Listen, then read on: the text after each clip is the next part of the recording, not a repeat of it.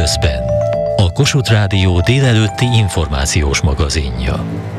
Természetes módon megtalálhatóak a gyümölcsökben, a zöldségekben, a tejben és a mézben is. Könnyen felszívódnak a szervezetben, azonnal felhasználható energiát biztosítanak a test minden sejtje számára. A cukorról, annak különböző fajtáiról szól műsorunk egészen fél tízig. A szakértők arra figyelmeztetnek, hogy ha a közeljövőben nem változnak az étkezési szokásaink, akkor a következő 20 évben 55%-kal emelkedhet a cukorbetegek száma. Az egészségügyi világszervezet javaslata szerint az az ideális, ha a cukor bevitele a teljes energiabevitelünk 10%-a, vagy az alatt marad. Szűcs Zsuzsannát, a Magyar Dietetikusok Országos Szövetségének elnökét köszöntöm a vonalban. Jó napot kívánok! Jó napot kívánok, köszönöm szépen, hogy itt lehetek. És itt van velünk dr. Ábel Tatjana is, belgyógyász, diabetológus, önnek is jó napot kívánok. Jó napot kívánok, üdvözlök mindenkit, köszönöm én is a meghívást. A WHO figyelmeztetésével szeretném kezdeni, illetve azzal a kérdéssel, ami a gyerekekre vonatkozhat. Miért nem ajánlott, hogy négy éves kor alatt, tehát négy évesnél fiatalabb gyermekek finomított cukrot tartalmazó ételeket kapjanak? Szűcs Zsuzsannát hadd kérdezzem először. Elsősorban azért, mert ebben a nagyon fiatal életkorban alakul ki az úgynevezett ízpreferencia, tehát az, hogy mennyire intenzíven édes ízű ételeket fogunk előnybe részesíteni a későbbiekben. Tehát itt lenne lehetőség arra, hogy a gyerekek megszeressék a, az élelmiszerek természetes édességét, és ezáltal lehet egy egészségesebb táplálkozást a jövőre is megalapozni. Másodszorban pedig azért tudjuk, hogy az édességek azért el tudják venni a helyet a magasabb tápanyagtartalmú, és ezáltal ugye a növekedéshez jobban hozzájáruló ételektől, élelmiszerektől. A felnőttekre vonatkozó résszel szeretném, ha folytatnánk. Ugye ott az az ajánlás, hogy a napi bevitelünk 10%-a legyen cukor, vagy hát azt ne haladja meg a cukorbevitel. Megnéztem azt, hogy ha egy egészséges testnövegű felnőttről van szó, akkor 2000 kalóriáról beszélnek a mhm. szakemberek. Annak a 10%-a ugye nagyjából 50 gramnak felel meg. Az vajon hány kocka cukor lehet? Nagyjából olyan 12 teáskanálnyi cukor, egy picit több kocka cukor lesz attól függően, hogy mekkorák a kis kockák. Ide egyébként minden édesítő beletartozik, tehát nem is csak az, amit a kávénkba, teánkba beleteszünk, hanem az, amit élelmiszerek formájában is elfogyasztunk.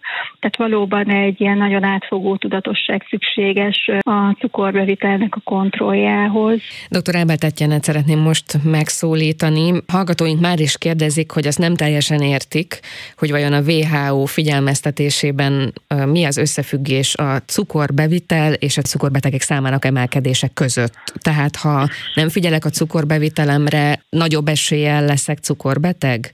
Nagyon leegyszerűsítem a kérdést. Van összefüggés egyáltalán? Igen, igen.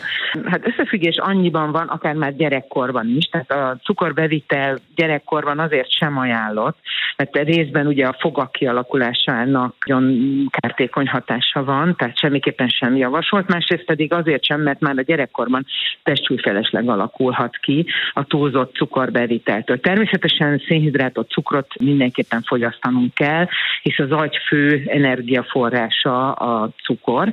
Azonban nem mindegy, hogy ezt egy lassan felszívódó, tehát például még gyümölcsből származó cukrokból érjük el, avagy egy gyorsan felszívódó cukorból, illetve hogy mennyi a mennyisége. Cukorbetegség és a cukorbevitelnek így direktben nincs köze egymáshoz, úgy viszont igen, hogy a túlzott szénhidrát vagyis cukorbevitel az okozhat testsúly emelkedést, ami azonban maga után vonja az, hogy az inzulin inzulin hatékonysága romolhat, vagyis inzulin rezisztencia alakulhat ki, amely már a kettes típusú vagy felnőttkori cukorbetegségnek sajnos már az egyik fő oka. Emellett az egyes típusú cukorbetegek esetében is összefüggést mutattak ki a túlzott cukorbevitel és az inzulin hatékonyság csökkenése között, tehát attól, hogy valakinek mondjuk fiatalkori inzulinfüggő cukorbetegsége van, semmiképpen nem ajánlott, nem csak azért, mert hogy emelheti a vércukor szintjét, és ezáltal a szív- és érrendszeri betegségek kockázata is emelkedhet, hanem azért is, mert a testsúly többlet az ő esetükben is az inzulin hatékonyságát ronthatja. A Dietetikusok Országos Szövetségének elnökével Szűcs Zsuzsannával szeretném folytatni. Végig vehetnénk-e a cukor természetes előfordulási formáit? Nem hozzáadott cukorról, és mondjuk nem a teámba, kávémba bele tett kristálycukorról szeretnék most beszélgetni, hanem azokról a, a lehetőségekről, amikor eszünk valamit, és abban bizony van cukor valamilyen formában. Természetes cukorforrások közé tartoznak a, a gyümölcsök, a picit édesebb ízű zöldségfélék, tehát akár egy édes burgonya is, illetve a tej és a tejtermékek. A savanyított tejtermékekben a, magának a gyártás technológiának az eredményeként egy alacsonyabb tejcukortartalom az, ami megfigyelhető, de alapvetően ezek is egy természetes cukorforrásként említhetők. És hát nyilvánvalóan a különböző édesítőszerek, a cukorszirupok, akár gyümölcsszirupokat nagyon szívesen használnak, akár az élelmiszereknek a, az édesítésére, cukorméz, tehát ezek mind-mind úgynevezett ilyen természetes cukorforrások. Mire kell, hogy figyeljenek a vásárlók, ha tudatosak szeretnének lenni például az élelmiszerek kiválasztásánál a boltokban? Ami a legpraktikusabb szempont, hogy érdemes a csomagolt termékek esetében a címkét megnézni, és a cukortartalmat összehasonlítani, és azt választani nyilvánvalóan, amelyikben alacsonyabb ez a cukortartalom. A dolognak az egyik nehézsége az az, hogy a pici tápanyagtáblázatban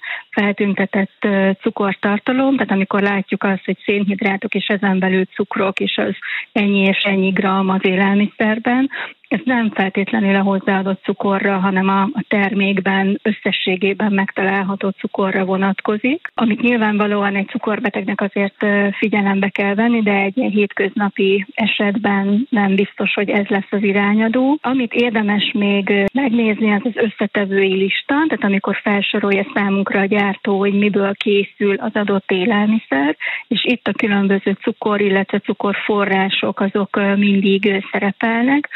Itt is a dolog nehézsége, hogy sok különböző néven találkozhatunk cukorral, tehát akár glükószirup, akár izofruktóz, akár a különböző ilyen gyümölcs kivonatok, alma kivonat, szőlőlé kivonat, tehát ezek mind-mind, vagy sűrítmények, ezek mind-mind hozzáadott cukornak számítanak. Tehát minél később szerepelnek ezek a cukrok a terméknek az alapanyagai között, annál inkább kisebb a termék összcukortartalma. Dr. Ábel Tatjana belgyógyászként, diabetológusként mit tanácsol akár a betegeinek, akár a hallgatóinknak arra figyeljenek, hogy mit visznek be, mennyit visznek be és miből, vagy például jól megoldás a cukor helyettesítésére valamiféle mesterséges dolog. Többen kérdezik hallgatóink, hogy hogy lehet -e ezekben bízni? Maximálisan lehet bízni, tehát az európai és akár a nemzetközi társaságok is erre bíztatják az embereket. Mindenképpen arra kell figyelni, hogy energiamentes, hogy int, most a legújabban már intenzív édesítőszerekről beszélünk, tehát ezek az energiát nem adó édesítőszerek beépíthetőek az ember életébe. Nagyon nagy mennyiséget kell ahhoz elfogyasztani, hogy esetleg ezek károsak legyenek. Ez a megengedés megengedhető érték például az egyik eh, édesítőszer vonatkozásában azt jelenti, hogy, és még egyszer, tehát egy napi megengedő érték, hogy ahhoz, hogy, eh, hogy a megengedő érték csúcsát elérjük, 280 tablettát és kb. 20 eh, dobozos üdítőt kéne elfogyasztani ahhoz, hogy, és még mindig ez is a megengedő érték Naponta lenne. érti, hát ugye? Naponta. Egy tehát felnőttnek. így van, napont, egy felnőttnek, egy 60 kilós átlagos, vagy átlagnál egy kicsit alacsonyabb testsúlyú felnőtt ről beszélünk. Mindenképpen azt gondolom, hogy beépíthetőek. Arra kell figyelni, hogyha mondjuk valaki a kávéjába, a teájába vagy ételébe beleteszi ezeket, azért mellé ne fogyasszon süteményt. Tehát, hogyha lehetett, hogy ne altasson el minket az, hogy, hogy édesítőszerrel készített terméket eszünk, hisz ugye abban a termékbe esetleg belekerül mondjuk egy süteménybe liszt, stb. stb. Tehát a diétába, az étrendünkbe be, beépíthetjük, és nem csak diabetes betegeknek, hanem aki a testsúlyát karban szeretné tartani, annak is érdekes, és fontos is. Amit még ki szeretnék emelni, az a gyümölcscukor, a fruktóz, amit évekkel ezelőtt még írtunk föl vényre is a beteg, cukorbetegeinknek. Azóta kiderült egyértelműen, hogy a fruktózpor az emeli a szív- és érrendszeri betegségek kockázatát, emeli hosszú távon a testsúlyt, és rontja a szénhidrát anyagcserét is.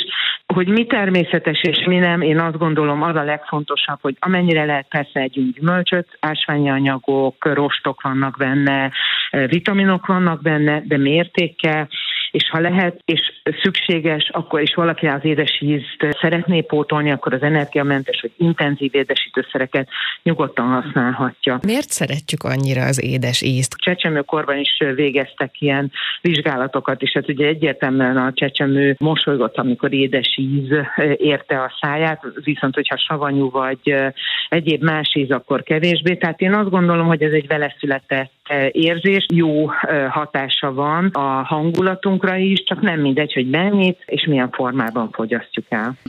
Ugye a cukor, azt most már összegezhetjük, hogy akarva akaratlanul mindenképpen része valahogy az életünknek, csak valahogy arra az egyensúlyra kellene törekedni, hogy az energiabevitelünk meg az energiafelhasználásunk az nagyjából tényleg kiegyensúlyozott legyen. Ha valaki tudatosabb szeretne lenni a jövőben, és nyilván nem egyik pillanatról a másikra drasztikusan váltani, mert mondjuk szeretne odafigyelni, egészségesebb lenni, vagy hosszú távon próbál erre törekedni, akkor milyen tippeket adnának a mindennapokra? Most Szűcs Zsuzsannát hadd kérdezzem először.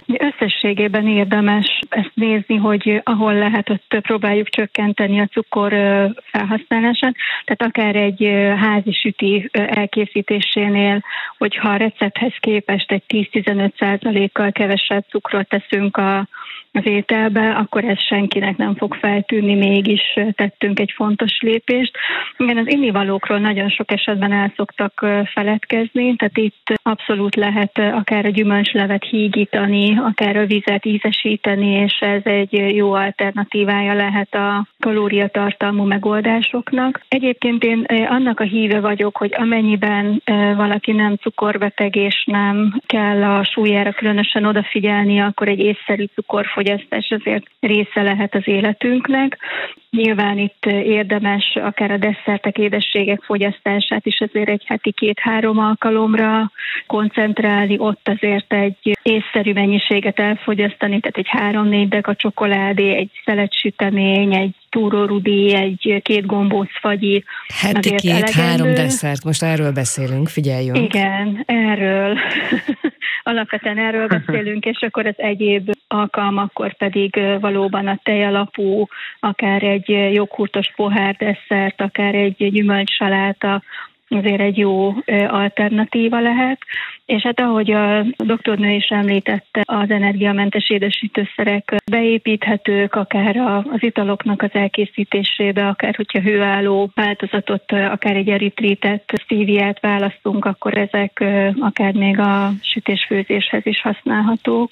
Dr. Ebel Tatjánát szeretném megkérni a téma zárására három talán azt remélem röviden megválaszolható kérdésünk érkezett a hallgatóktól. Mi a helyzet a barna cukorral? Ez az első. Mit mondana róla? A barna cukornak is van szénhidrát tartalma, valamennyivel talán lassabban szívódik fel, de mindenképpen szénhidrátot tartalmaz, tehát azt gondolom, hogy ne altassa el a mi éberségünket a barna cukor, tehát oda kell figyelni ugyanúgy a fogyasztására, hogy ne legyen sok.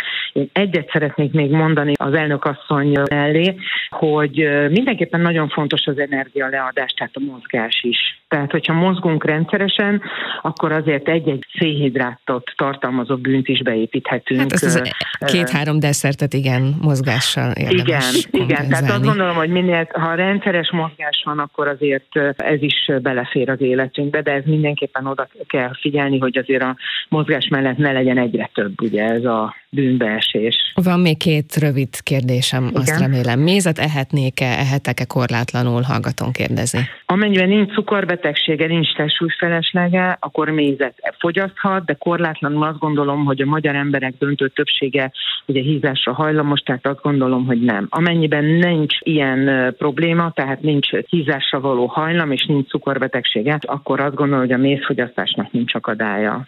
És az utolsó, az édesítőszertől émegős rosszul létem van. Mi lehet ennek az oka? Lehet-e attól? Az édesítőszereket bármely, bármitől lehet ugye émegése az embernek, az édesítőszerek sincsenek ez alól felmentve. Azt gondolom, hogy akkor válaszol egy másik fajta édesítőszert. Általában ugye kettő-három, tehát nem egy-egy édesítőszer van egy-egy édesítő porba vagy italba, akkor válaszol egy másikat, és akkor hát attól nem lesz ilyen émegő érzése.